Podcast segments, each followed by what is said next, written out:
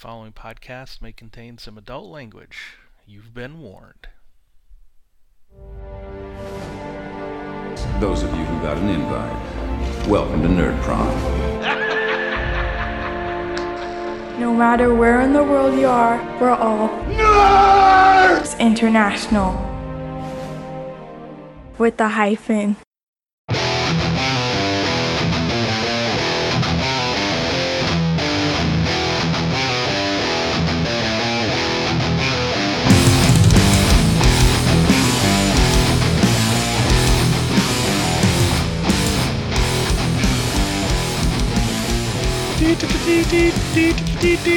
Welcome to Finding the Narrative, a Genesys RPG podcast. This is a show dedicated to the Genesys role playing system from Fantasy Flight Games. A show in which we, your hosts, discuss all things Genesys from both the players and the GM's perspective. I am Tony Fanning, and with me, as always, are my co hosts of Extraordinary Character, Stefan Dragonspawn and Chris Holmes.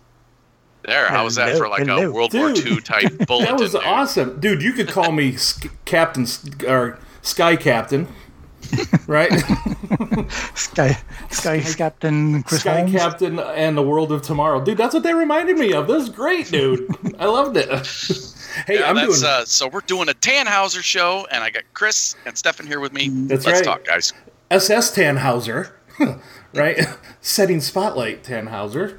Um, That's it. yeah, I'm I'm I'm excited. Oh, and I do have to mention, not only do I cook meat apparently well, I can make pretty goddamn good apple pie. Holy shit, did Yeah, that turn out it's yesterday? I made my I made my daughter a birthday apple pie. And it was beautiful. It was fucking great. Nice.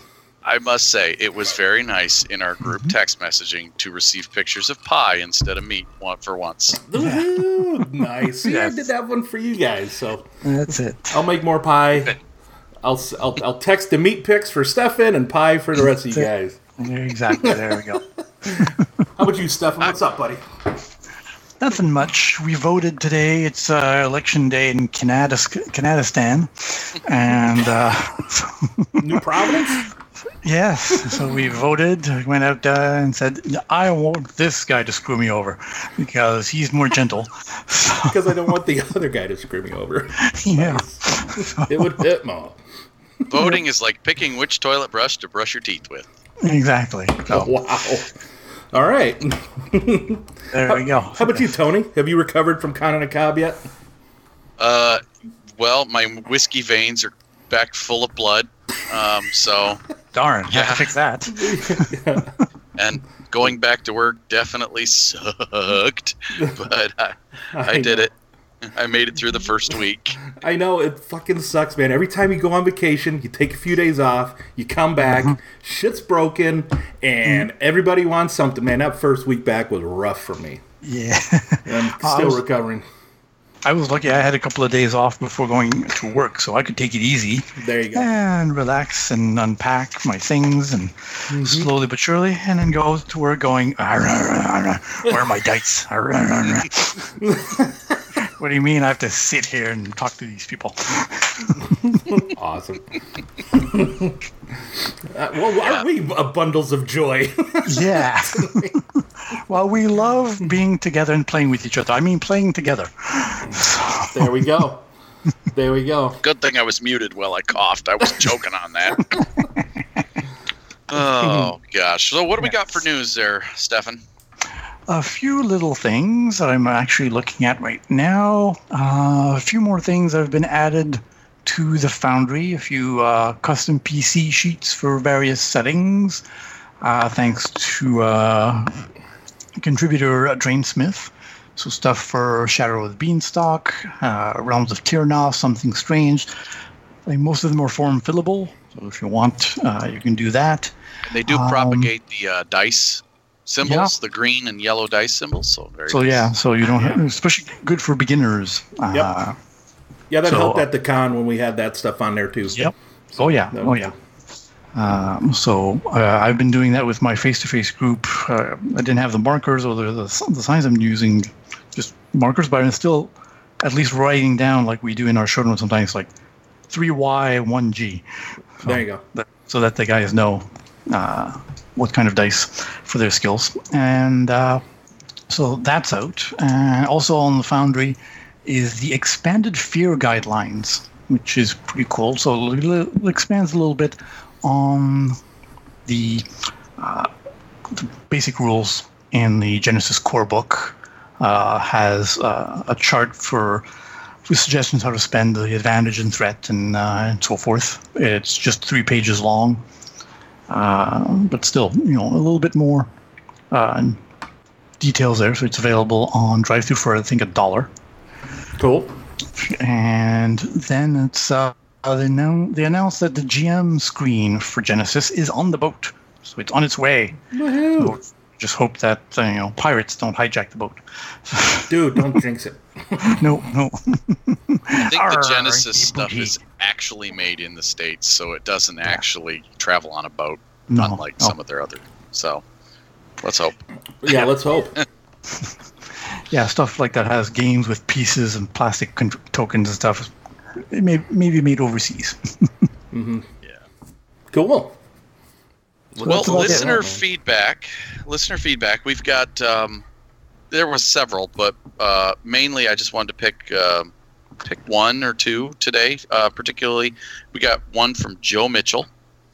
Uh, hi, Joe. He wrote to us. Uh, he says, "Hey guys, for me, uh, that was the best episode you've done in a while." Now he's talking about our episode on uh, episode forty-one, where we had Keith Mhm. Capel on. Um, he says, I'd actually put your podcast on the back burner, but having uh, Foundry content producers brought your show back up to the top. Yay! Sweet. Um, the best part was getting a taste of their content in advantageous threats. It's like 50 times 50 pieces of awesome. More like that would be great. Thanks, Joe. So that's So- uh, 2,500 pieces of awesome. Yeah. That's Well done. way more than That's I have in my coffers. I don't have mm. that much either. no, no, we- we'd have to pull our resources. Uh, Yeah, we would. Yeah, thanks, Joe, for short. that. That- yeah, and That's good. Well, that's pretty much been the vein of our um, all of our feedback coming from that show that people really did enjoy it and Mhm. keith was a great guest Yeah, he was. yes. Um, and uh, so yeah we discussed as we discussed on our last episode we're going to change up our show format we're going to be doing more of those next year um, we're probably going to stick strictly to foundry creators i'm sorry to tell our friend michael miklashin uh, that we're going to do uh, we're going to take care of those guys first um, but uh, we will keep you on our long-term list um, unless you decide to do something up on the foundry uh, but uh, he had requested that he come get to come on the show and talk about the uh, community stuff that he has done which he's done a lot of cool stuff. Oh, yeah. but we don't want to take away from Chris's 50 pieces of awesome for the free stuff out there um, that that people do. Uh, Chris likes to f- likes to showcase those in 50 pieces of awesome. We don't want to Mhm. ruin that. So, Yeah. um, so there is a reason. It's not just us picking on you, Michael, for your uh, refusing to pronounce your last name for us. Right. So, Well, that was my vote. If he's not going to pronounce his name, no way is he coming on the show. No, I'm just and it has to be a unanimous vote. So you know. so that's that's Chris's fault. He's good. cock blocking you. So. what? No. no. But uh, yeah, and uh, if you uh, see us, another thing is we've had a couple of emails about this. If you see us, we've mentioned it in the past, but if you see us on the brewery, uh, if you see us uh, doing our live plays and you see us playing on Fantasy Grounds and you're interested in the modules that have been done for that, uh, Jimmy Fett and Chris have done some great work on getting some of the the the data input and uh, they'll gladly share those with you for free just email that uh, to finding the narrative Mhm. uh, podcast at gmail.com attention chris uh, and Yeah. uh, he he'll uh, he'll make sure you get those uh, those modules Mhm. so Yep, they work very well. They're really cool. So Yeah. Pretty straightforward to do, too. Though every three months after I create something, I have to figure out how to do it again. right, right, Tony. Like the other night, creating your Kung Fu Panda background. Like, how the hell Yeah, do you do the- this? Oh yeah, uh, that's how. it took you 12 minutes after you had remembered how to do it it took you 15 minutes to remember If and that. 12 minutes to get it done That's right. it was Not so and bad. it looks beautiful It Yeah, looks man. beautiful. I'm looking forward to playing in that game. I have it up right now because I was working on the pre-gens before we started. Awesome. Awesome. So yeah, that's it for our listener feedback. Cool. All right. So, speaking of awesome, shall we get to our uh, our next part of the show? Yes, we shall.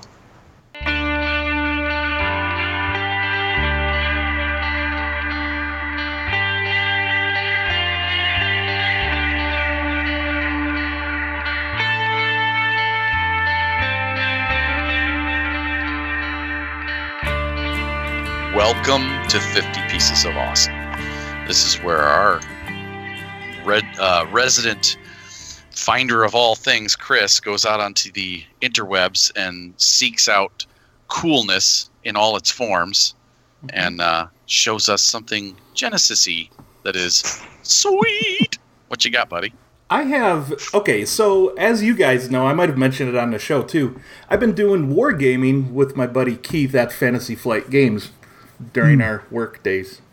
But um so I found this neat Warfare Rules supplement created by Jim Jam Jahar.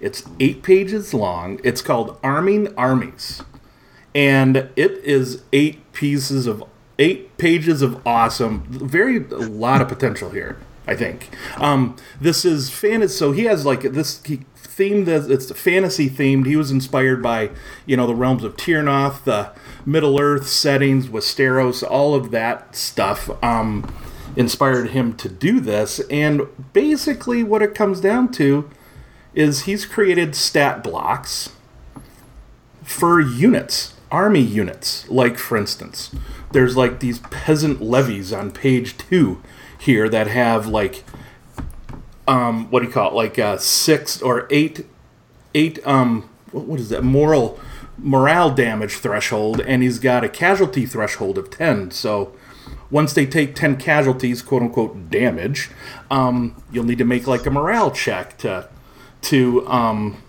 you know, make it so that these guys don't break and start running away.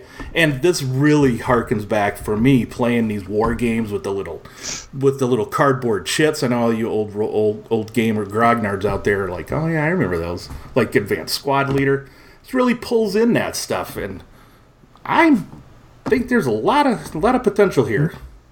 Pretty cool. No, definitely. Yeah, and I like I like his take on uh, our like um, what's it what's a mass combat. It it Yeah. interesting. I like it. It is. I mean, it really is. And the, he has an ancient dragon here. Yeah, it's one. It's one like enemy that has like like thirty five, quote unquote, you know, casualty threshold. But you could throw a whole bunch of units going after this dragon, maybe led by your player, um, maybe by my, one of your characters or something. So yeah, there's a lot of lot of potential here. There's things like maneuvers where you can get in a tight formation, which gives that unit a melee defense of one, or or um, but ranged attacks get a boost die against them because they're in a tight formation. um, it's easier to hit. Yeah. Yeah, easier to hit. and I've and I've been watching Gettysburg, the four and a half hour version of Gettysburg. So I'm like, oh man, that's it. And then there's the critical injuries. Um, you know things like broken formation. You know if the if the unit takes a critical injury, there's a different table for that where the unit is broken. The unit must m- use a maneuver to gather itself before it's able to attack again. Um, just little things like that that really gives it a feel um, of like you're playing kind of a war game, but in Genesys. Well, that's it because you know there, there's things like that that are beyond just minion groups. You know, we have Yeah. Lots and lots of soldiers. Well, they have to. You, know, you you see that in in war movies where you know Yeah. some soldiers will break ranks, like no, and then the whole unit falls apart, or some tighten up ranks. Uh, I was actually watching earlier Rome TV series. I've been trying to, to get into it. Like, and the, the beginning starts with the guys all in formation, and the commander with the whistle. Just and they know when he's blowing the whistle, they change up so that they're not tired. Fresh troops move to the front, Oh, nice. back. One guy in the back holding the harness of the soldier in front, so he's stable. Oh, that's cool. Yeah, Yeah, I've, just- I've got to watch that show. I think that's on my list. Yeah. He also does Cool. things like here's here's a, so and then he does the last little bit is sieges and fortifications. So if you have your units in, say, a stronghold, that unit has a armor rating now of one Ah. or such. You know what I mean? So I don't know. It's kind of kind of cool. Like I said, a lot of different, uh, a lot of potential here. I like yeah. the uh, I like the siege weapons. That Yeah. that was really nice. Siege weapons. That Yep. Definitely, and some new talents here, just to Oh yeah. say round out your your field commander, terrain master, for example, leading an army. Uh, units under your ca- your command may ignore the effects of difficult terrain. That would be pretty cool. Yeah. Battle plans is the one I kind of called out. It's pretty cool. Once per session, when you're leading an army, a unit under your character's command, if they suffer a critical casualty, you can roll twice and choose which result to keep. Ah, And cool. I don't know if I've seen that where you have a talent that allows you to re-roll twice on a critical injury table or whatever and pick the better of the result. I know you're able to reduce a critical. Have you guys seen anything like No, Yeah. I haven't I've seen something similar in some of the Something newer similar. products. No, Oh, okay, I haven't cool. seen it myself. I, I know like like the dwarves or uh, some the, the laborer has a talent to reduce any critical down to a zero one, Yep, yep, yep. but that just reduces it to zero one. He doesn't have to re-roll. or something. I can't Right. remember which one of the But this is foundry pretty cool. products has it, but one of the The foundry roll products. twice. Yeah, that's kind of that's kind of cool. Kind of cool. Yep, But um, definitely. Some, yeah. So well done, well done on this. Yes. And yes, it, mm, kind of keeps with our theme of talking about Tannhauser. So Here we go. So that'll be pretty good. So there you go. So Jim Jam Jahar, uh, we award you your 50 pieces of awesome. Sling, sling, sling, sling, sling, sling. There we go. all stacked neatly in a row. Yes, yes. cool.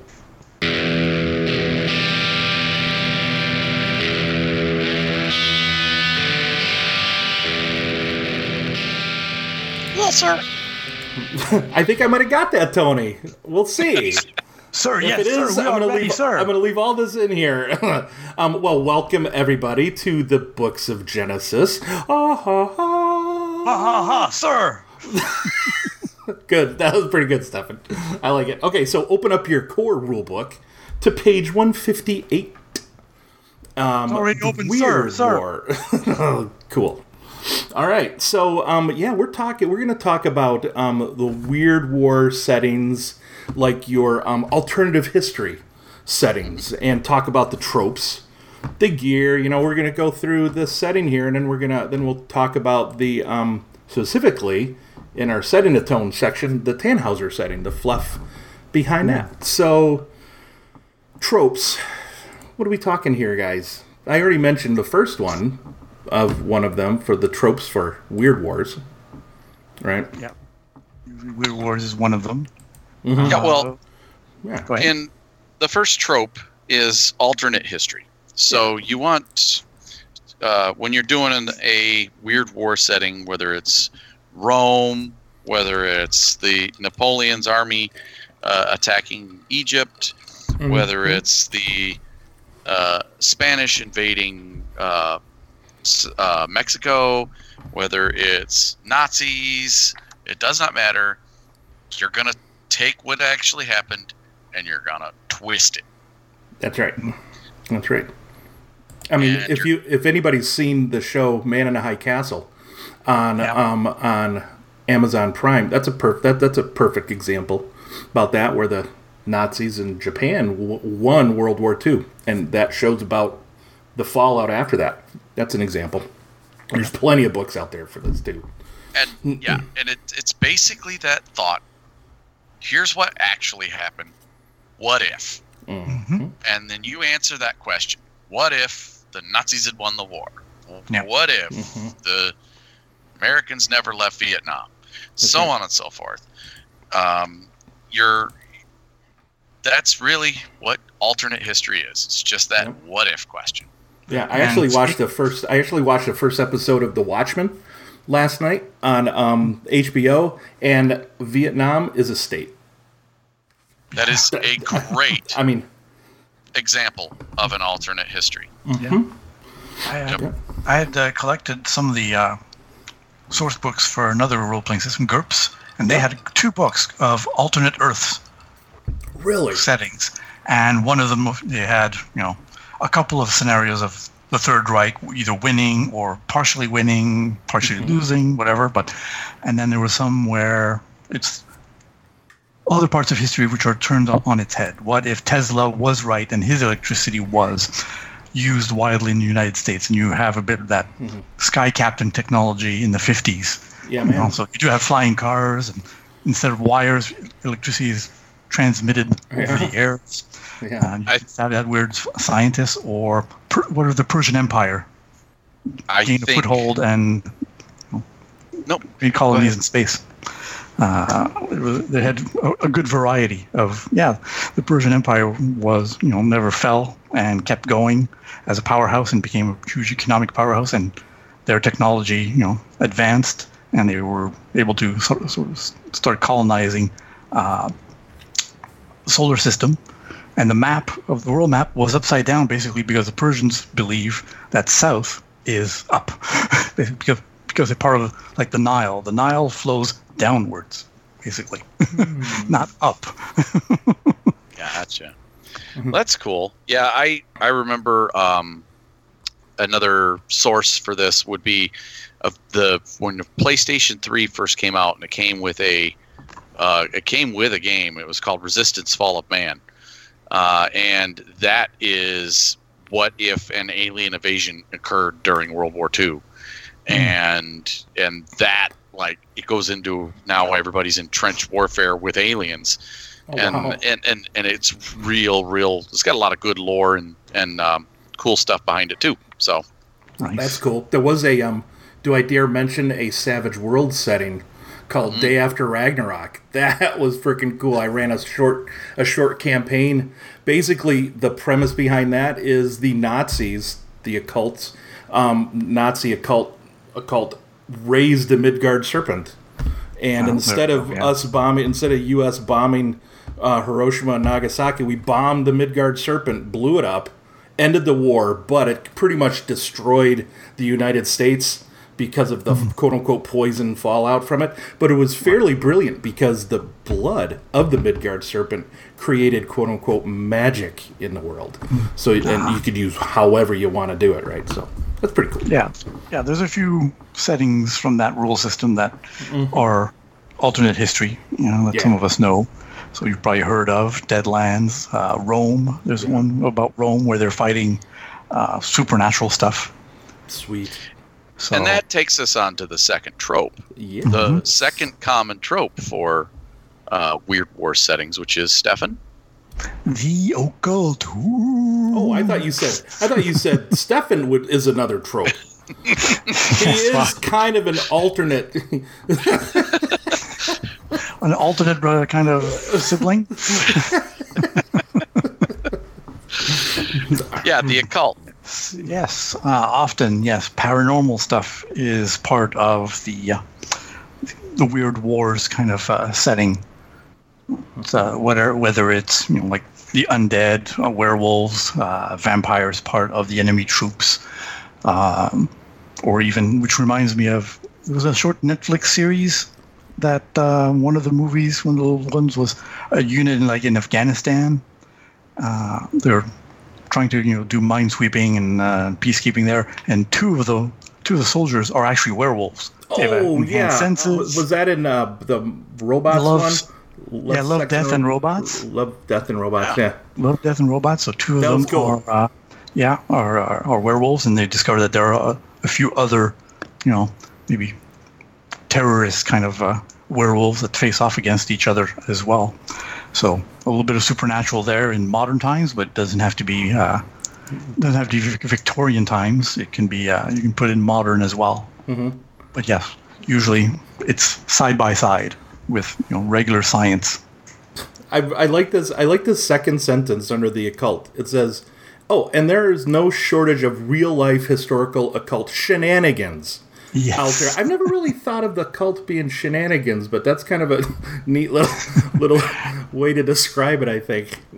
Well, at least you know there's Yeah. there's always stories about yeah you know Hitler uh, trying to uh, to use the occult to improve his forces. So yeah, that would be like Yeah, if it weren't for that particular Old trope, stories. we wouldn't have Indiana Jones movies. Exactly. exactly. Now here's an image. Okay, everybody, close your eyes. Imagine you're on you're overlooking a battlefield and you see regiments of minotaurs charging an MK1 tank with prototype Panzerfaust. What a freaking awesome idea. They're just super soldiers. Come on. all. Come on, whatever. They're just they're just yelling out, "Move over!" Yeah. and speaking But- of Oh, go ahead. But yeah, that's I mean that's exactly i however much you want to put into your it can be as serious as you want it to be or it can be as fantastical as you want it to be. Um, I, I know for me uh, one of the prerequisites for any kind of Nazi type uh, experimental program is got to be the the zombies and werewolves and vampires and There. Frankenstein type stuff because that stuff is so embedded in our culture. For one, number 2 I always have this image when I think about Nazi troops. So the one of my favorite online video games that I ever played, uh, um City of Heroes.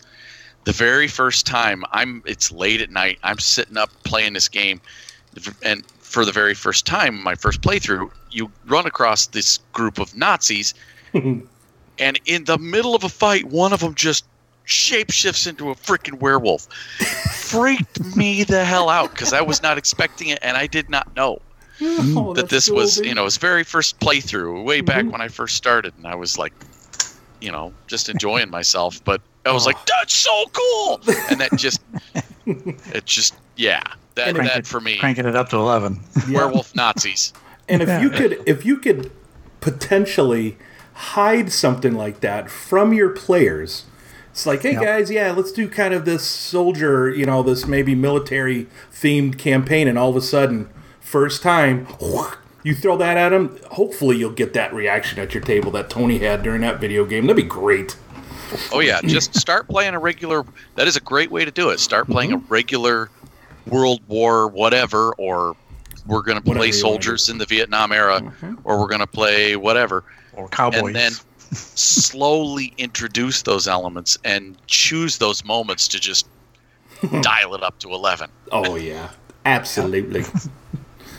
So so speaking of that that prototype Panzerfaust, the next trope is actually mad science, which goes hand in hand with the occult, right? Because you're doing all these research into advanced fantastic technologies and whatnot. And what did we talk about? The last one we were talking about the the steampunk technology where it really doesn't need to make sense. Yeah, same thing No, here. As long as they're bigger on a larger scale, the doomsday devices that oh the world killer to the doomsday devices. Those are the Death things. Ray. You know, Yeah, the death rays is oh yeah. Um what does it say? A Napoleonic war setting with flying machines and primitive primitive internal combustion engines. That's cool. well, that's it. Yep. Yeah.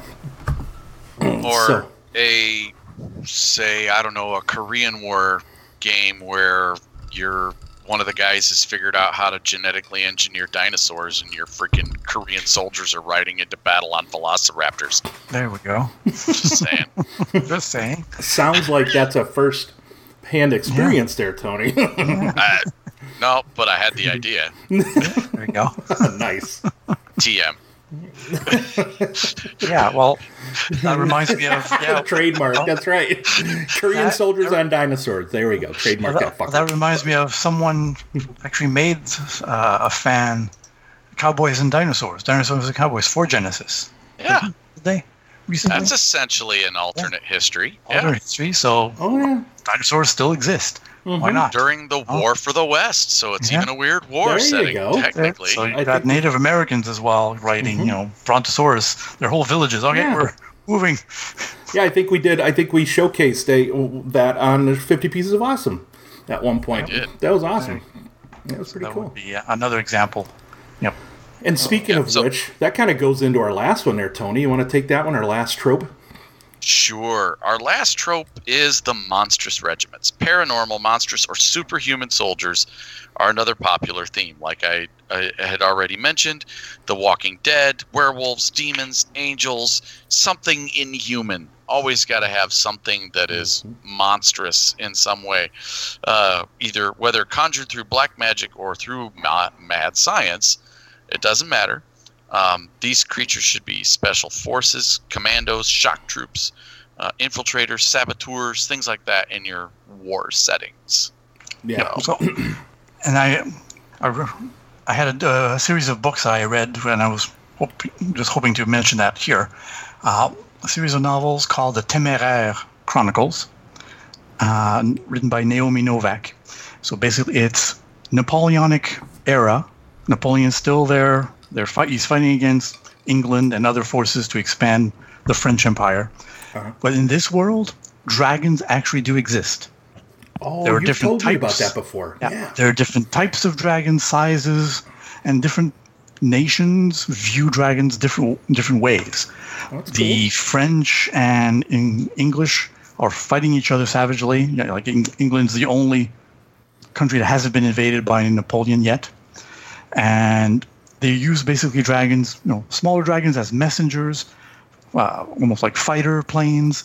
Some of the huge dragons are almost like fighter bombers, so they'll Oh, have wow. multiple soldiers in special harnesses with bombs and ri- special rifles, and each dragon is kind of bonded to one human to be able to kind of to control them. But then the characters travel the world, and you know, one dragon called Temeraire, they discover that he's originally from China. They go there. China, in China, dragons are revered.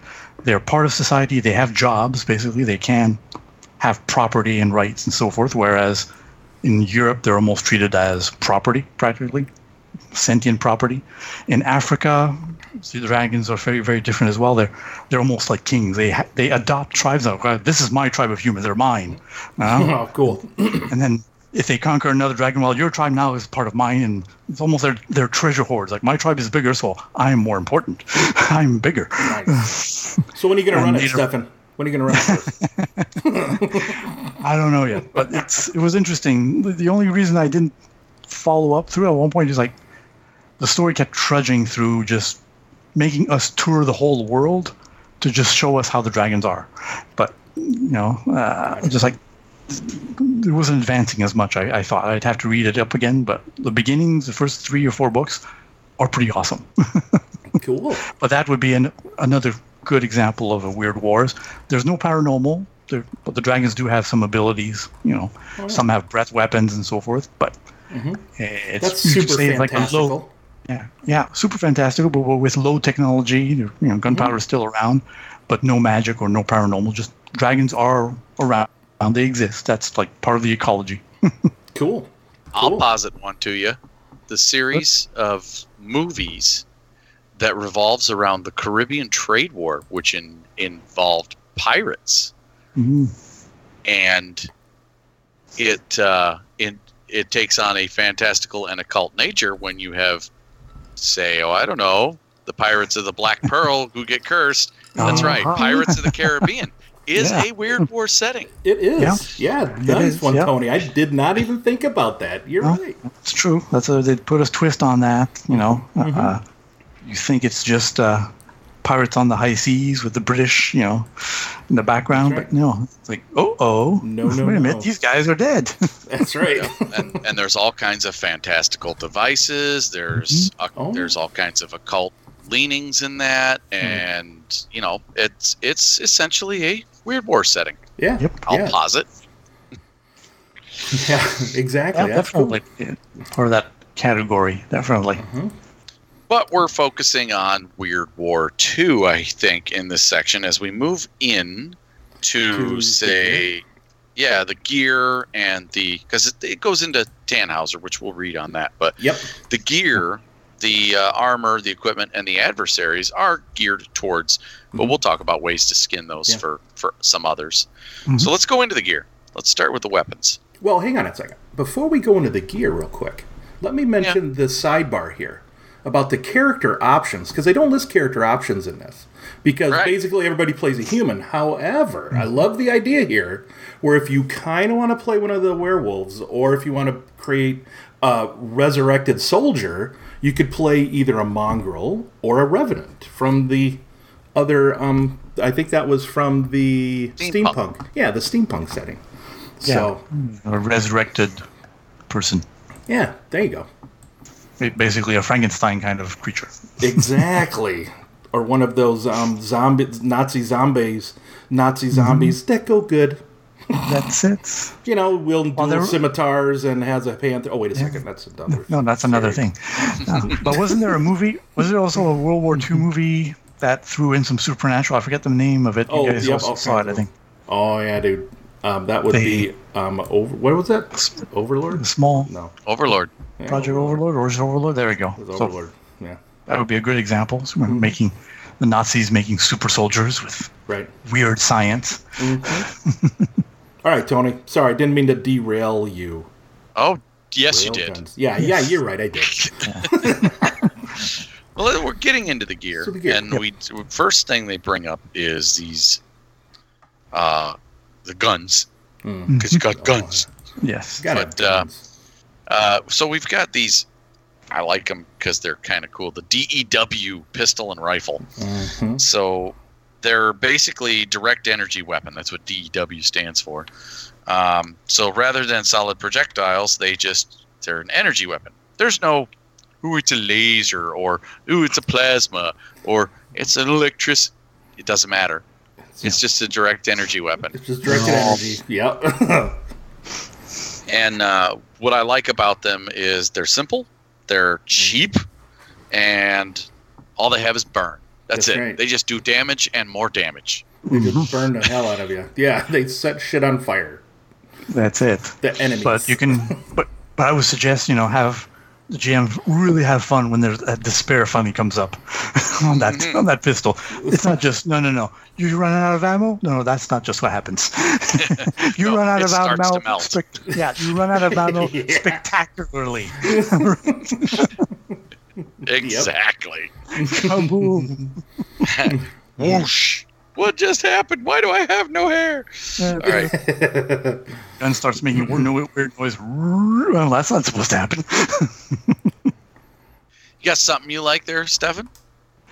Uh, I liked a little bit all of them. They're pretty all pretty cool. The flash guns as well, in both machine gun fa- fashion and uh, and hand pistol or rifle. Um, just flash guns are just you know they say a c- collection of different types of weapons, whether it's machine guns or rifles, uh, submachine guns, with the special material called in this in this setting, let's say, Iri- Illyrium. Ah, sorry, Illyrium batteries. So giving you know extra extra oomph for your buck, uh, like super ammo for your gun. So they they actually dir- disorient and pierce your uh, opponent's uh, protection. Very nice. So what they sacrifice sometimes in power compared to a dew pistol or rifle, they make up for it in uh, in piercing and lots of ammo being uh, being shot at. Some of them, like the flash gun, even flash machine gun. Of course, you have auto fire that you can you can get. Oh, yeah. Always. Always. Always go for the yeah auto fire. I'll tell you. I'll tell you what I like. Tony. Throw me idol. I'll throw you the, the razor whip. the razor whip, man. I'll tell you, dude. My um, my Indiana Jones character will definitely have a razor whip yeah, because that looks pretty nasty. it does some pierce damage because it's basically the what is it? It's a flexible braided alloy with razor sharp braids, blades. Mm-hmm. I mean, in there. So piercing to you and snare. Oh yeah, that's cool. Yep. And you can and you know and you can kind of be at chicken shit range, halfway between chicken shit range and right up in somebody's face. So so that'd be mm-hmm. short range. yeah. But you know. just make sure you're you're pretty skilled with it. You know, you're agile enough to use it. Oh, that's right. Oh, you will be. Yeah, because it's unwieldy three. You got to have an got to have a, an agility of three to not get a penalty on it. So Right. Yeah, Because so those are nasty. Oh yeah. Oh yeah. And of Yeah. course, I mean, the electric truncheon is just cool. Like a freaking shovel that is you could just slam somebody with, and just electrocute them. That's it. So you don't have any silver? Yeah, electrocute the werewolf. that should keep him busy. Tase him to sleep. Tase him to sleep. That's it. I said, down, Fido. Bad boy. Don't Bad tase boy. me, bro. Don't tase me. Not what you said last night. Oops. Whoa. Whoa.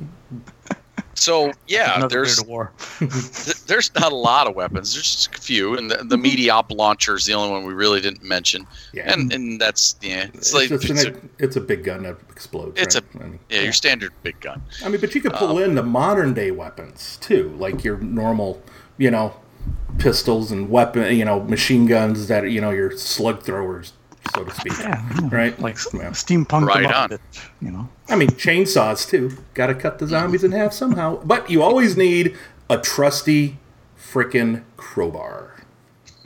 Weapon of choice, man, in the in a zombie One of those apocalypse. chain, one of those chain axes. Yeah, that too. Uh, weapon of choice in zombie apocalypse is a machete. There you go. Uh, My whole family has one. Okay. It's it's once you're inducted in the family, you get a family machete. Okay, so why? So okay, so I'm going to take us on a little tangent. Why Yeah. the machete? I'll give you my reason for the crowbar. Why? Why the machete for you? Well, because you can cut the heads off the zombies. That's the important part. Okay. And it's a, and it's a simple, easy weapon to wield, Yep. and it's usable for trimming back the weeds that are eventually going to grow up. There you go. That's good. That's pretty cool. I like I like the crowbar because same thing, nice sharpie pointy end. Now I'm talking about the crowbar that is kind of like the L-shaped crowbar. That's a basically a piece of rebar, right? Yeah, tire iron. fucking thing won't break. it's not gonna bend. You can kill zombies with it. It won't run out of ammo. For one, Very right? difficult to store, though. No, no, on your not so- person. no, not so much. But I can open shit with it. I mean, you're gonna but you're, you- gonna you're gonna bend that machete blade, but man, I can open shit with my damn crowbar. Anyways, especially, especially when you want to escape the uh, the horde of zombies. that's right. Anyways, so I digress. Let's get into the armor. yeah, All right, armor. good, Stefan. Puny, what do we have puny for armor? armor. What do you have for Uh, armor? I, I mentioned the Illyrium uh, ammo. Well, Mm-hmm. some uh, other scientists managed to figure out a way to make this Illyrium into a vest. So basically, it's the power source for a portable force field, basically.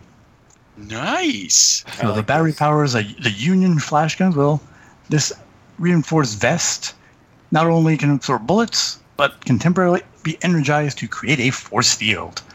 So there you go. Once per encounter, as an incidental, just activate the force field, and you gain a range defense of two until the end of your next turn. Not very long, but and melee defense too, both melee and range. melee, yes, and range. So melee two for both. Mm-hmm.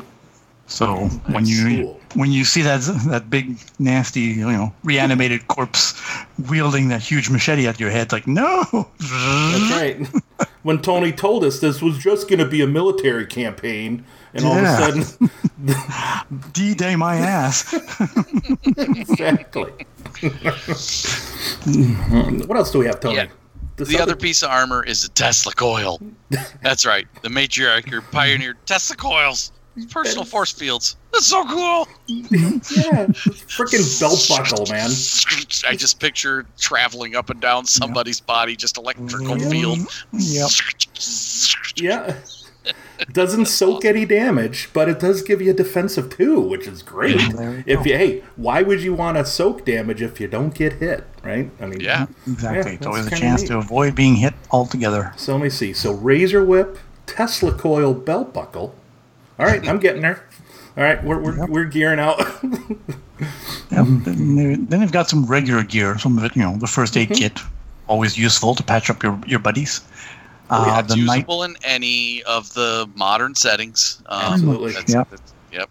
for easy night eye goggles. That could be almost ubiqu- ubiquitous, whether they're high technology or just alien or Yeah. using the ether uh, to, to, to pierce through darkness. right. Um, what I like is that they also give you some like mystical gear. Uh, yeah. Some some of it can be part of your, the enemy's stuff, like the unholy tome, because they're summoning uh, a nasty little devil with a big stone hand uh, to bring about Cool. the end of the world. So this could be a, a tome that uh, for an occult ritual, and of Sweet. course your your own soldier might have a warding icon, which might help you protect against the occult. Oh, you know, when yeah. you wear it, wear, wear it on you. Uh, it says here, uh, any supernatural or occult creature engaged with you is disoriented while they remain in engaged range. That's cool. The holy power protecting you, whatever it is, you know, uh, voodoo, church magic, you know, like, ugh.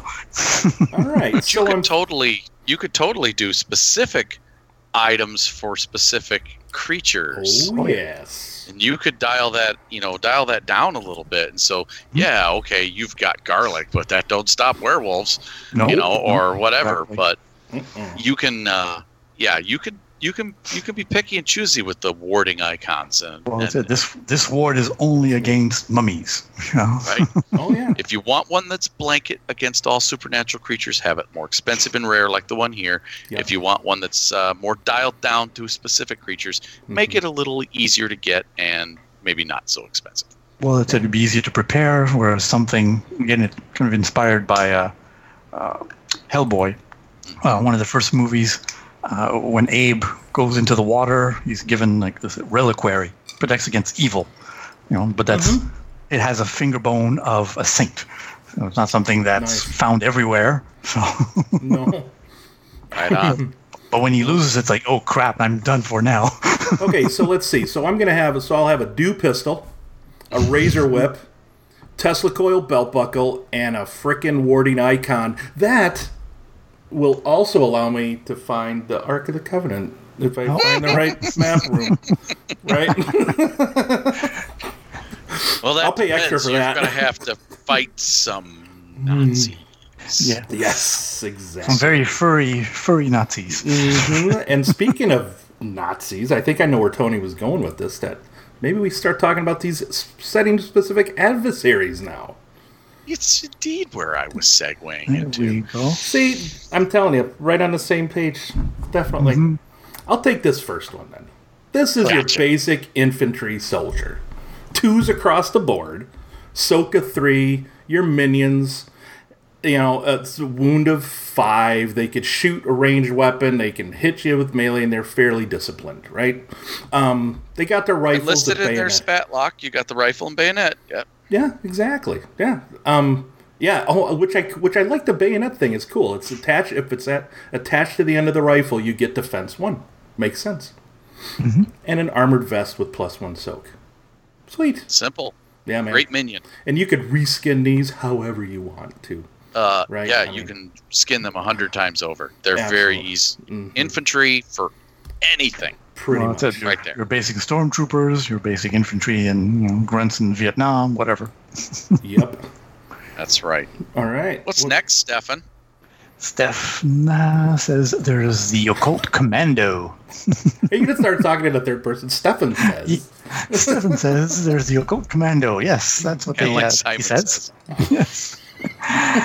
and this can be their rivals. They can be a bit tougher than your infantry minions because they could be zombies from the grave, uh, soldiers from the Confederation that's you know rising up to fight uh, modern day soldiers now, or suits of armor that are ma- in, magically enhanced. Uh, Sweet. super soldiers, you know, with powerful serum or whatever, werewolves, uh, or or at least maybe not werewolves, but at the very least, you know, part animal uh, enhanced uh, soldiers, Cool. you know, partly uh, boosted by demons. So they'll have, of course, brawl, probably because they have uh, natural weapons, maybe Yeah. uh, some basic skills, and they're a little tougher. So adversary one, so they are uh, a bit of a more important threat. But since they're enhanced, they also have a weakness usually, whether it's holy water, uh, silver bullets. Uh, depending on the spirit uh, inhabiting them or how they were created. So if you if you know their weakness, you know whether it's uh, garlic uh, enhanced uh, bullets, they uh, they'll suffer maybe more damage uh, from it, or en- enhance their crit rating. Right. Yeah. it. Yeah. So the crit would be a one against these things. That's if you're it. using the right, what do you call it? The right. Um. the right kind of Implement. weapon or Implement, implement. Yes. So, if you're using a you know Excalibur to against a, a powerful uh, undead vampire, like yeah, that might be be uh, more more potent than you know just your regular lead bullets. You know, this is an interesting. This unholy animation is an interesting way to spend a despair. I like it. When it's hit by a uh-huh. combat check and they roll it, you can spend the despair to ignore all damage from the attack. Right. That's cool. so yeah. So even though you attacked them, if you roll the despair, it's just no. the unholy magic that, that raises them, it's like you know dissipates it. That's right. Not today. and they can have, of course, better equipment than your, your minions. They have like a room covered pistol, so maybe enhanced for better range and accuracy. Uh, better knife, uh, combat armor, and you know, even tough hide or or uh, armor on their skin. Actually, Curiously the- tough skin. Mhm, that's what they say. It's almost like a curiously curiously powerful breath mint. That's And the, the commando. Cool. What's our last one there, Tony? So I the like this Nemesis listed the arcane scientist. So this is a profile that covers like your uh, occult researcher or uh, someone who's doing medical experimentation with uh, and using arcane abilities.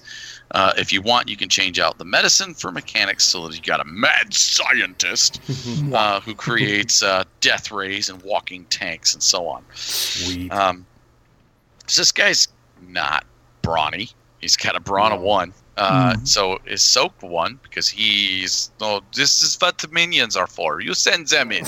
Exactly. Um, but he's got that big brain, and that's what you're afraid of. He's got the four intellect.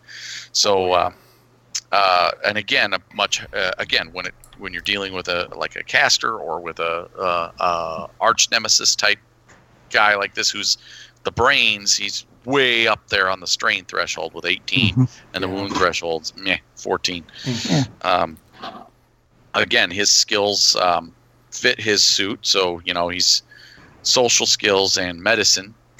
Adversary two, because he's that big nemesis. yeah. Um, scathing tirade because he needs to use his uh, social checks in combat against the troops. Uh, and then, uh, yeah, so like no other real special talents there, but his abilities. Oh my god, this is great. Yeah. Arise, my minions! Yes. Uh, once per session, you may make a hard mechanics or medicine check, depending on type of minions the arcane scientist has. For each uncancelled success, one incapacitated minion within medium range heals all wounds and rejoins the encounter. Um, there we go. and may it act. may in the current round. So it's just, you know, here he is. Just oh, you know what? Zombies, zombies, zombies, Yeah. zombies. Oh, uh, yeah. That could be one of your oh shit moments there, Tony. Right? in your game. Oh, they're not turning into. then They're not turning into. They're not going to turn into werewolves. They're zombies. They're down. Uh. So Wait a second. So here's a scenario for you. You've got your infantry troops, and it's just you said these your your troops. Your mission is you're to guard this radio room, and the enemy is just sending soldier after soldier after soldier at you, minion group after minion group, five, six, seven rounds of combat. Your players have decimated all these minions. There's corpses laying anywhere, everywhere, and this guy walks in. exactly. Hello. Well, then either either he speaks the final words of his arcane ritual and just they all get up, or he just he's got his belt with projects all this uh, weird science energy and just infuses the bodies and they reanimate. Right. That would reanimate them the first time. You want some sort of narrative, you know, but then you use his ability after a few of them get cut down and you really like just drive that home. oh yeah. My minions. So this And it- guy's outfitted with a dew pistol like Chris, a lab coat and goggles, because Doctor Horrible he is. Oh, he sure is. He's got yeah, got you got to give your bad guy goggles. Come on, that's what you got to do. So So, never yeah. on his eyes, always on his head. Yeah, exactly. Simple. Mhm. The you know the the adversaries there very short and cut and dry, but you can totally create a bunch of things from just those three little entries. Oh yeah, Yeah, just a basic idea, uh, starting point. So excellent. All right, on. are we ready to um? We ready to set the tone now, guys? I Uh, think so. Yeah, I think so.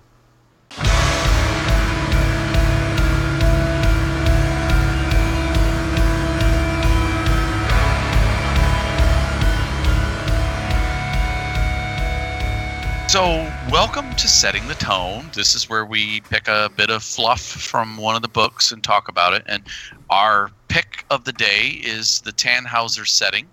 Uh, there isn't a tremendous amount here. Won't be long for us to go over it. Uh, but there are some resources out on the internet too that we're going to discuss. Uh, so what we're looking at is page 159 of your core rulebook, Mhm. and the example setting Tannhauser. It's a solid sample example of a weird war setting. Um, it's rooted in reality, but uh, departed radically from real world history instantaneously. Uh, so yep. it's um, it immediately starts out talking about when we talk about Weird Weird War Two, we talk about Germans, and immediately goes into the Germans. Yep. So in 1877, the German lodge called the Triberium Carium, or the Lodge of Rot, succeeded in resurrecting Heinrich Reffle von Richtenberg, or the the 33rd Grand Master of the Teutonic Knights, who had died in Königsberg. My German sucks. In 1477. Within months, von Richtenberg had united the disparaging pros- provinces, duchies, and kingdoms that had been the Holy Roman Empire. That's disparate mm-hmm. prop. Yeah, sorry. What did I say? Disparaging. Disparaging? Well, they're probably disparaging too. I mean, Yes. Maybe. after that. Sorry. Into a Ed. united German Empire, or Reich, and then called himself the Kaiser. Right. Named himself after a roll. Mm-hmm. Oh, sorry. because he's tasty. yes, of course. So for the next 30 years, he consolidated power, prepared his new Reich for war, poured money, resources, and manpower into occult research and technological Yes. research as well. So in this setting, you don't have Hitler. You have No. you have von Richtenberg, mm-hmm. the Kaiser, Von Richtenberg. Richtenberg. I can't even say it.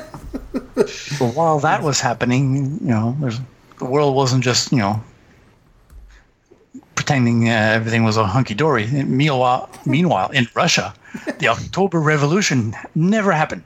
No, What? the Romanovs, yeah, the Romanovs stayed in power. They advised the undying Rasputin, and uh, he, yep, working hand in hand with the Orthodox Church.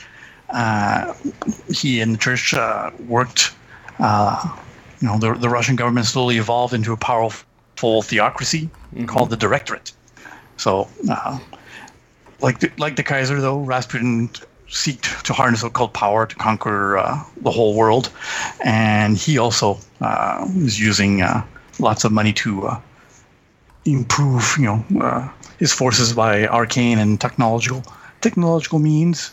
Uh, he works to resurrect the Slavic gods and enslave enslave them to steal their power, making Very himself nice. into a god. Cool. Mm-hmm. well, I'll then, take the next one. go for it. Okay. A yet in far off Japan, uh, the end of the 19th century saw Emperor Meiji attempt to overthrow the shogun in an effort to wipe out the samurai. Uh, this failed spectacularly, uh, and the ruling class revolted against him. Civil war raged for decades, and uh, Meiji finally brought an end to the war and saw his country become an arcane and technological powerhouse with samurai soldiers still in power. Yeah. And Shogun, so badass. That's sweet. and they call it the sh- shogunate. Shogunate. Shogunate. That's how So you could so you could have cyber samurais and uh, yeah, samurai Uh-huh. samurai power armor. Sweet. well, while all of this was happening, so you have the Reich in Europe there, you have the Russian matriarchy, and then the Japanese shogunate. The Western powers, led by the so the United States and the British Empire, basically became what was what's called the Union, and they um, started tooling up their war while diplomats and spies were kind of working on figuring what the hell's going on in Europe and Asia. Um, but the Tunguska event that happened in remote Siberia, I'm pretty sure that was a Tesla thing, right? I think, yeah. In reality or in this? In reality, I think the Tunguska event was like a Tesla thing, wasn't it? no, it was, Was it was it- a meteor that Oh, exploded it- in the oh. atmosphere. Oh, it was a meteor. Oh, okay. Well, that too. Um, so then, basically, the um, the world was pretty much kind of erupted in violence right after that. They called the Great War. So, um, so Now, one thing that Go ahead. one thing that it uh, didn't say in that paragraph, but it covers, is that at some point, Roswell happened in Yes. 1947, Mm-hmm. Yep. and after the, Union is able to start uh, retro engineering alien technology. Yep. So they have like all those advanced weapons and such. And they've been, and since then, consortiums. It's like the second to the last paragraph there in another column. Um, the lab, military labs, and consortiums have been scrambling to to develop these weapons to fight the Reich, the Shogunate, and the um, and Russia. But something interesting happened in Russia. Who wants to take this one? I can take it if you'd like. Go ahead. Go ahead. So Project um, Zavargog, Zavarog, the Russian Varog. Varog. Um, so with Nikola Tesla, ended up summoning a Slavic god. Put put her in some armor of a warrior nun and named her Zorka. put her in charge of the Russian military. Okay, that's fucking cool. it's like what the fuck? What the hell? Um. Yeah, and then um, what happened in the shogunate after that? Well, they just uh, invaded China as they've always wanted to do. um, so the elder, under the leadership of the elderly emperor and the mysterious shogun Hatamoto Omokaze, uh, seized much of the mainland China and portions of Russia, not to be left behind in the field of occult. Japan seems to have summoned Oni and the demon general Itami. Holy So- shit! So you got all these freaking demons in their army now. Yes. That's sweet. And then um pretty much about so basically this last paragraph here kind of gives us uh, an idea of what the world is like now in it. Like 40 years after the hostilities began, everybody kind of was like, well, let's just kind of take a step back. Right? Stefan? Or whomever? Well, it's uh, Yeah. yeah. The war continues to grind on between the great powers. There seems to be though a light at the end of the tunnel, uh, although there's no actual peace accord or uh, no ceasefire. Powers are exhausted. They're desperate. They've been fighting a long time. Soldiers They're short of soldiers, Yeah, exact yep. materials, and but and the will to continue as well. At one point, it's like, uh, Mm-hmm. no one want to fight anymore. But some some of the high mucky mucks, of course, they they still want to fight, but they're trying to Right. bide their time. So yeah, there's treaties between the Union, the Matriarchy, the Reich, and the Shogunate. Um, so you've got some powerful blocks, and uh, so you got to you could have a bit of a period of a Cold War kind of thing Yeah. happening. Totally. Uh, and then each belligerent faction, you know, grows increasingly reckless as they try to find ways to to achieve victory. And there seems to be, they say, some great cataclysm seems to loom over the world as increasingly powerful weapons uh, are introduced in an effort to end the conflict once and for all. So who's going to, you know, get the A bomb basically, That's or right. the the hell bomb?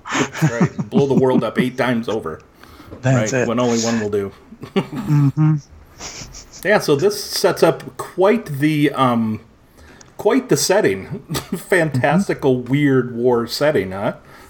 Tons of conflict, awesome. tons of war. Every angle of uh, the world's history can be incorporated here. Absolutely. Well, that's it. Even page 160, you have an illustration above the, the paragraphs we just read, which kind of evokes the same thing. You have the soldiers, they may be Union soldiers, equipped with backpacks and armor with big guns, facing off against this monstrosity of uh, of a corpse that's been bloated, you know, out of proportion. Dude, he's got that. He's got that head in Yeah. his fingertips, like he's gonna squeeze it like a grape.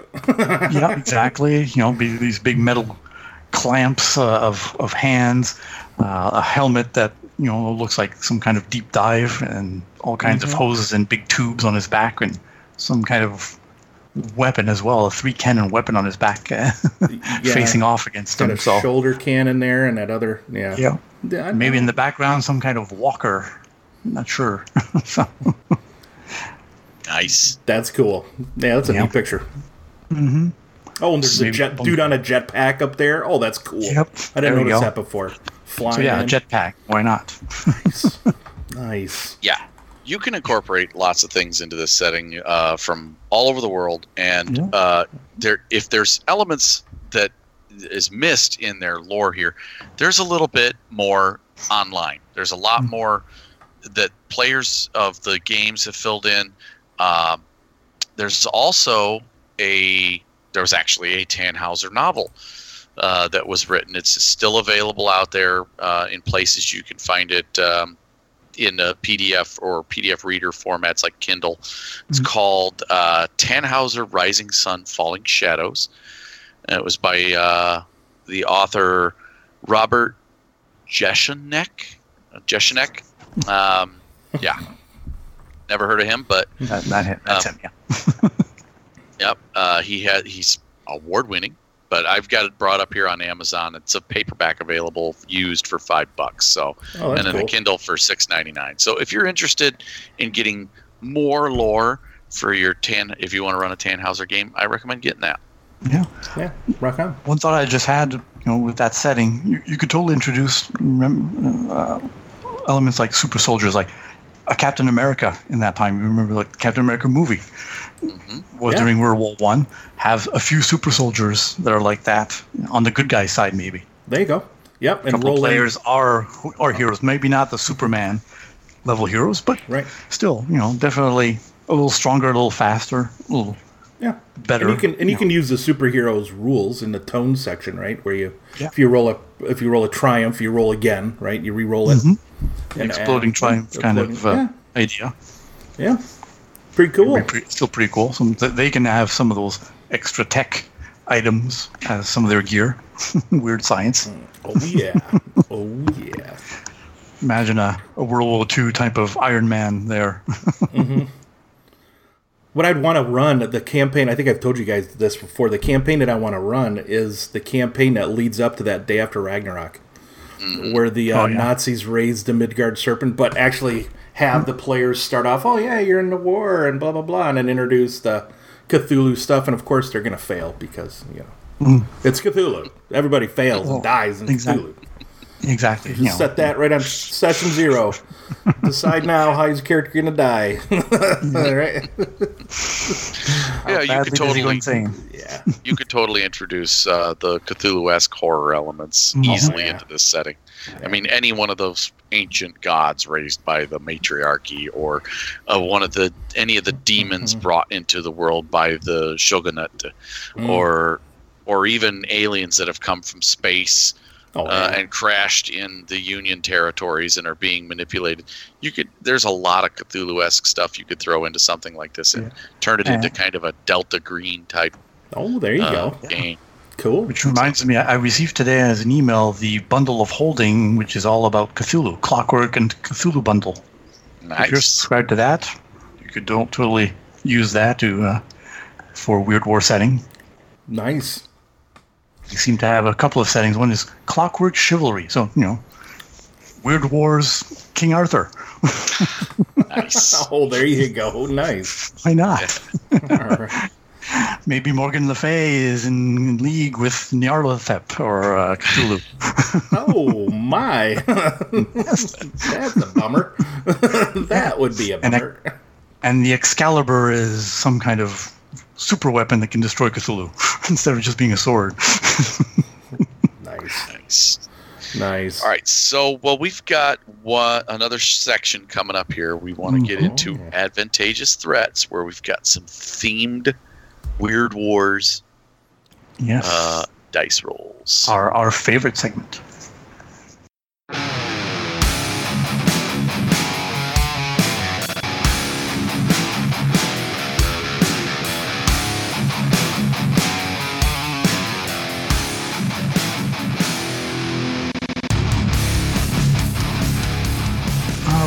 Welcome to our favorite part of the show, Advantageous Threats, where we build, roll, and educate simple sample skill checks for uh, for the fun of it, and we try to trip each other up, and give at least examples of how to interpret the uh, the dice results as well, whether they're good or bad. So we'll start off today again with Tony. Okay. My character, Professor Utah Jax, nice. an American archaeologist from Brigham Young University, has been hired by the Union to head into the African Congo to seek the Heart of the Sky, a gemstone that is rumored to have the ability to control the weather, which would come in handy in the war. Mm-hmm. Uh, however, while entering a local fishing village to trying to proc- procure a boat to go downstream, he's run across a couple of Reich occult commandos Oh no! and is now squared off with them, with the villagers looking on as he pulls out his trusty razor whip. nice. Yes, apparently negotiations didn't go so well. So So, yeah, Utah in- Jax. nice. So I'm going to. He's going to be at short range from them. Got it. However, So this is round one. whip. So this is round two of the social encounter. Social encounter, then, right? round one of the social encounter. Round zero Round- was the social. That's right. Round zero was a social encounter. Uh, yeah. broke So down.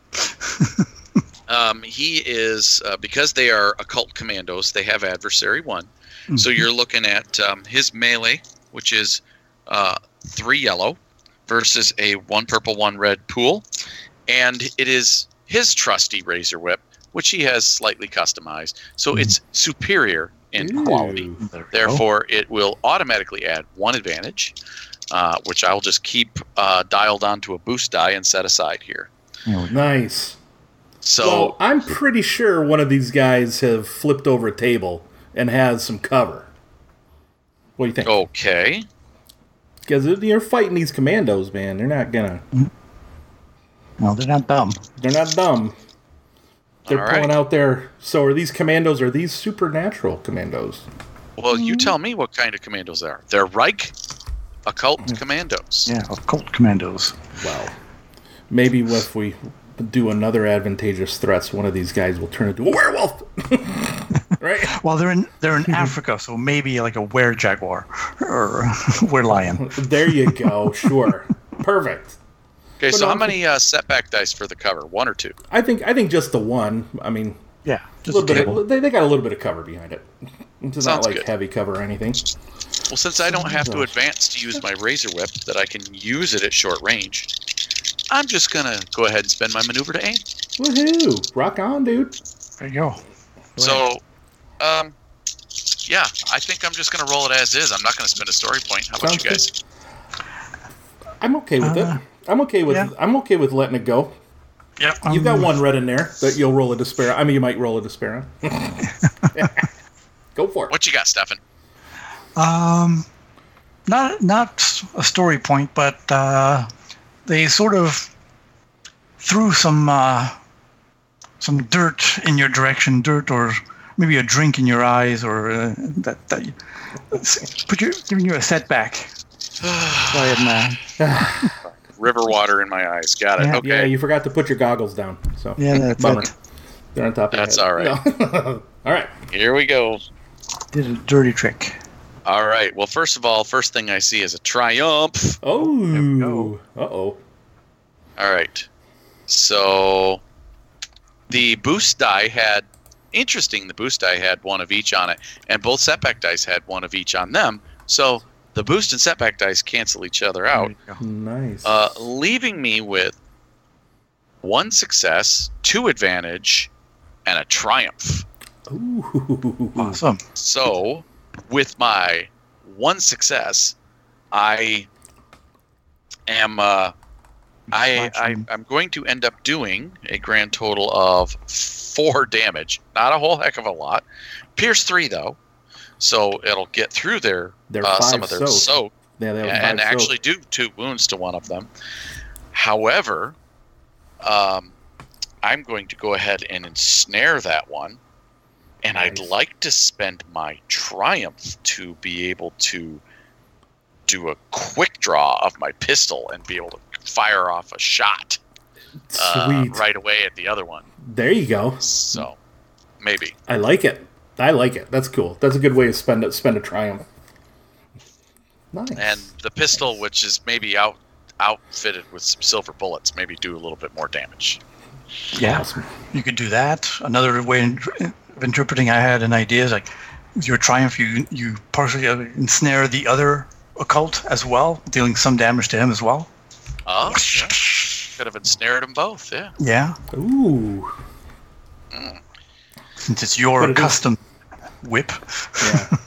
you don't want to. Hey, you don't want to like throw it up into the ceiling fan or anything to hang him, since it's your own personal one, right? Yeah, a little bit of Indiana Jones style action. I of course. I that like just, it. Uh, I like all right. it. Who's next? All right, If you want- Chris. Oh, you want me to go? Okay. Oh yeah, let's go, Chris. So, if everybody remembers, Private James Whitefall from Sword Beach on D-Day a few months ago, um, well, he needs to make a fear check because he actually saw one of these arcane scientists go rise my minions! After he smoked a frickin' group of them with the goddamn bazooka. Remember his bazooka that he shot at that Oh, machine right. gun nest? He's made his way in. He's he's survived the normandy invasion. Um so i'm so his discipline. You know he's he's got a, he's got a rank in discipline and he's got a two willpower um not sure i threw on here maybe it's a hard fear check um for it for this fear check on him just seeing minions rising he hasn't seen Yeah. just No. okay. I like it. Yep. Yeah. Okay, now I do. So I want to ask for a boost die or two because he survived the minion, the the Normandy invasion, so he's got a bit of, you know, you know, a little more discipline there. He's seen. some Well, yeah, he shit, may be. But he hasn't seen this. I, I, I, yeah, no, I'd agree that you know, I only saw Saving Private Ryan a little while ago, and that would be very horrific. Uh, Just that landing on the beach. Okay, Uh, so if he survived that, yeah, you could have at least some surge of adrenaline coming up. okay, Uh, that might help him. Uh, give him two boost dice. two boost dice for that. Sweet. Yeah, because I like you. Thank you, Stefan. and we like Private Whitfall. Whitefall. Yes, of course. All right. What do you think, there, um, Tony?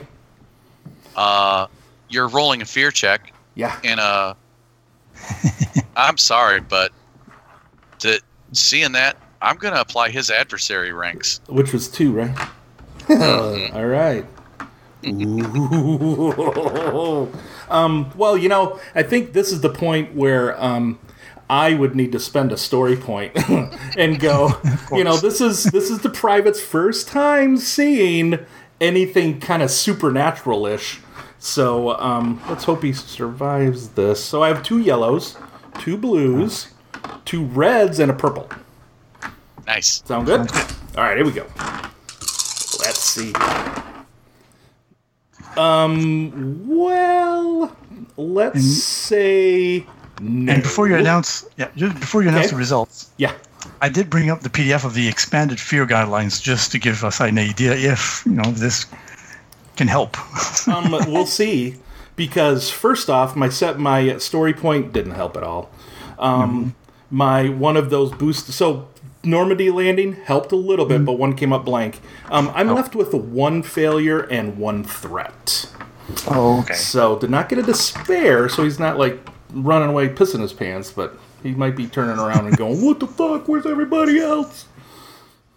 Well, that's it. So, some suggestions, you know, on this table I'm looking at, maybe like uh, get, he gets an aversion. He adds a setback to all checks involving the source of that fear. Oh, forever, kind of. Uh, until just- until the end of the encounter, they say for one Oh, threat. shit. So if I want to, okay, that's cool. I like that. That's cool. That's cool. That would be one suggestion. Despairs could be maybe more more permanent or the long term. Yep, yep. All right. Yeah. So he's shaking some his ideas. boots. Yep.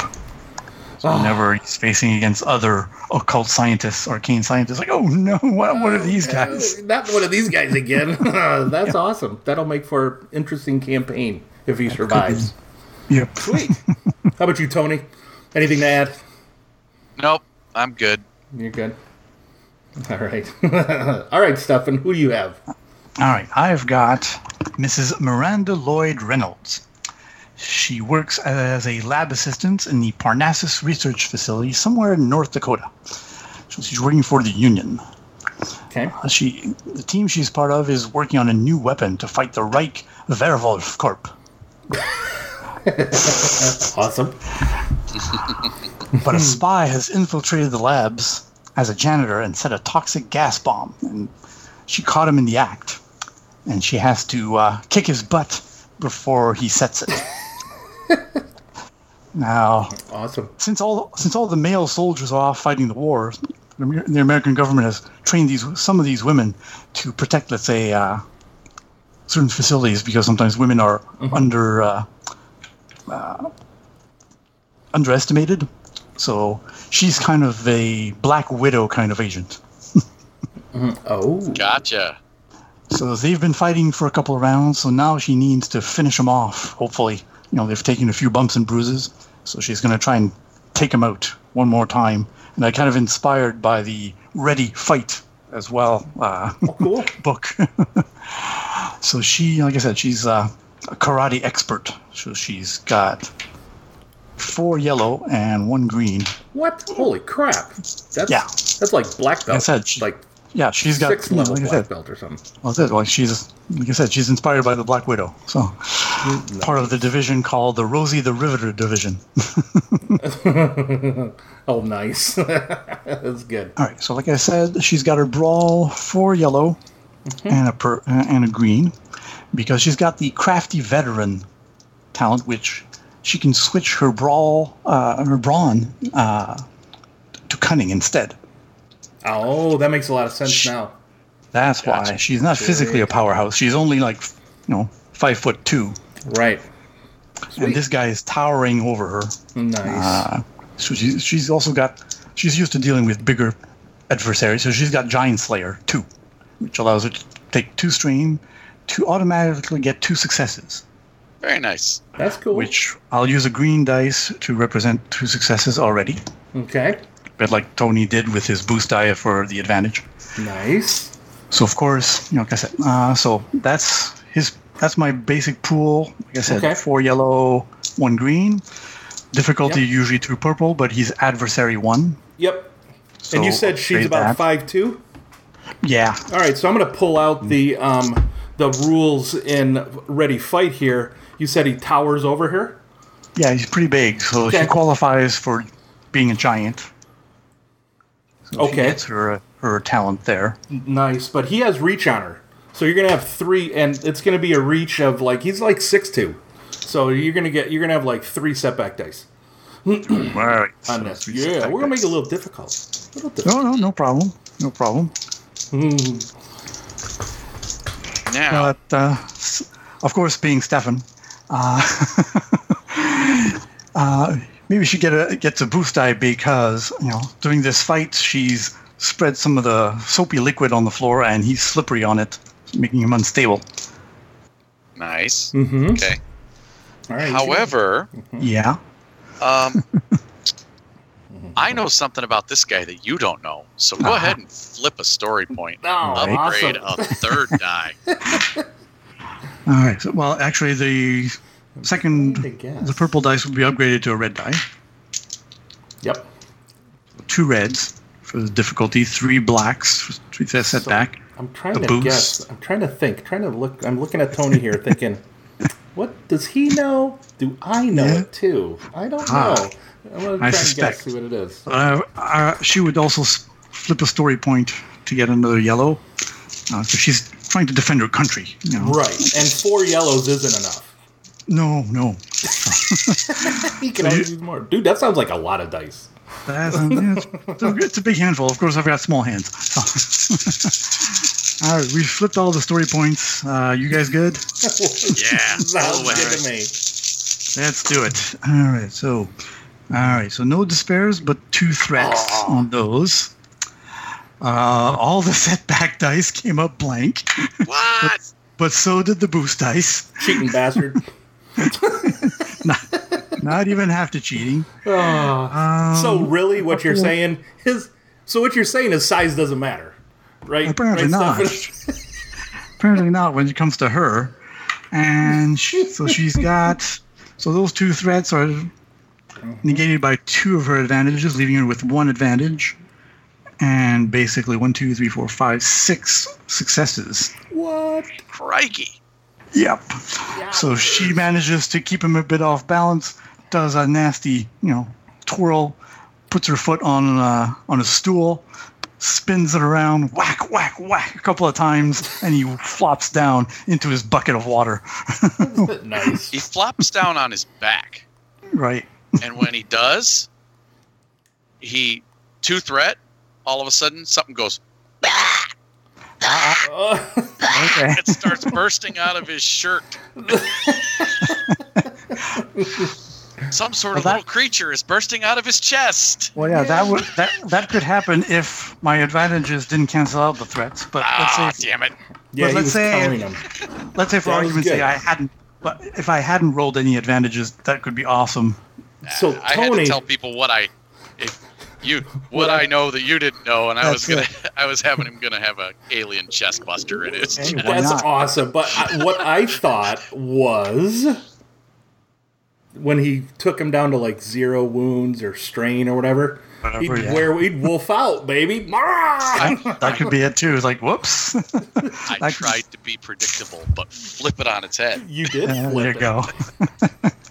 Awesome. Well, yeah, instead of a werewolf, he just becomes a nasty alien kind of creature. yes. It could have been a total, totally good use of a, of a despair if it had come up. Right? It didn't. So, but I still had No, to say still. what I was hiding. Well, exactly. Yeah, that was yeah. great. That's where That because it's just a advantageous threat. So it's just That's right. cool. Cool. So yes, that All was right. awesome. Well, wow. Well, that was fun, guys. Are we ready Yep. to um go watch the uh, Star Wars trailer now? And then Yeah. end the show? Yeah, no, Yeah, this some is a, people are this has itching been for a fun, campy show, but that's what Weird Wars are. They're fun and they're campy. the camp. Yep. That's right. All right.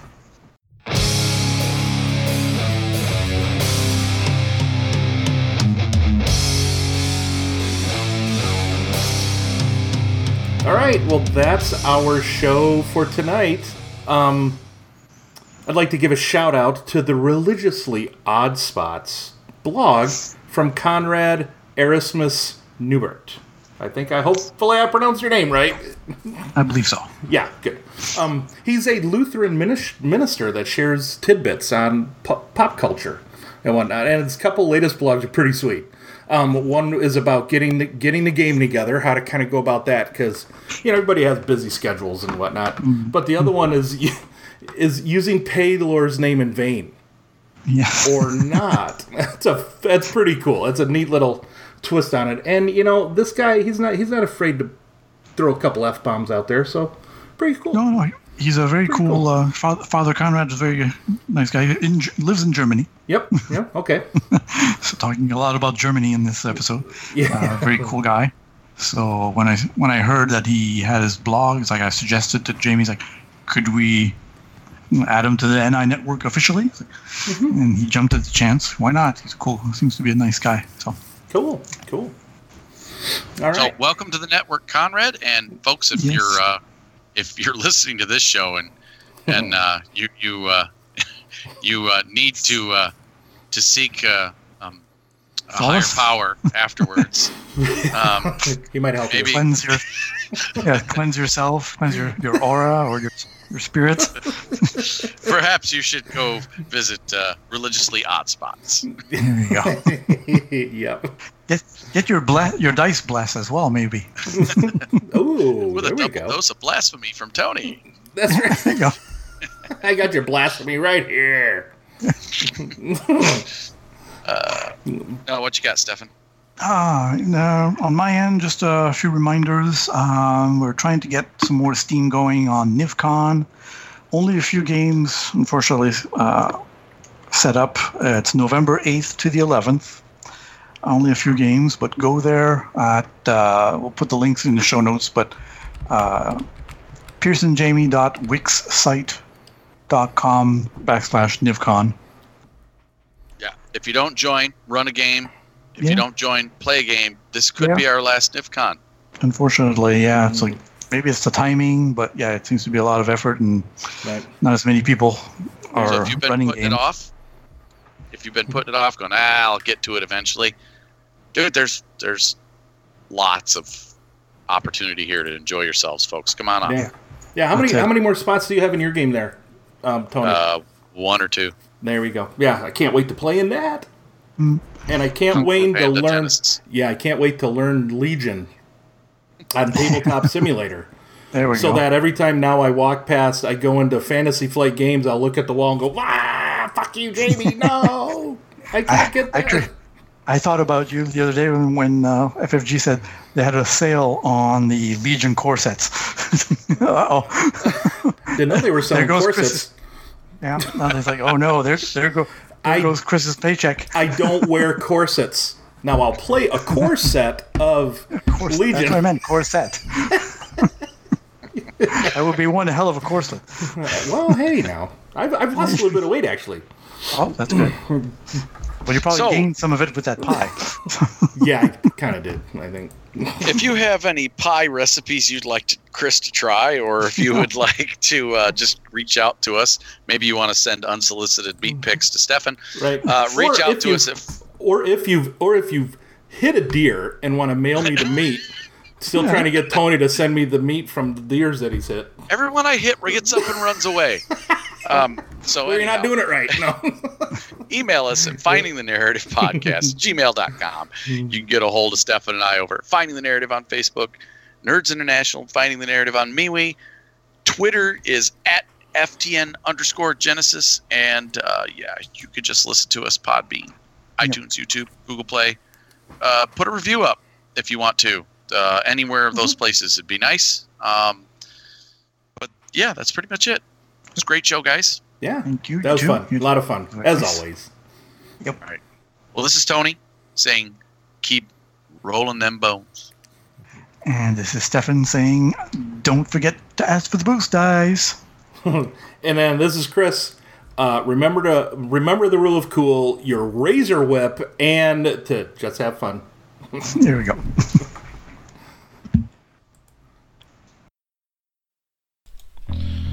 Finding the Narrative, a Genesys RPG podcast, is not affiliated with or endorsed by any companies mentioned in this show. Any of the products mentioned on our show or appear on our website are the property and copyright of their respected owners. All items are used under fair use and educational and review purposes. All other items are the intellectual property of Finding the Narrative, a Genesys RPG podcast. Copyright 2019, all rights reserved.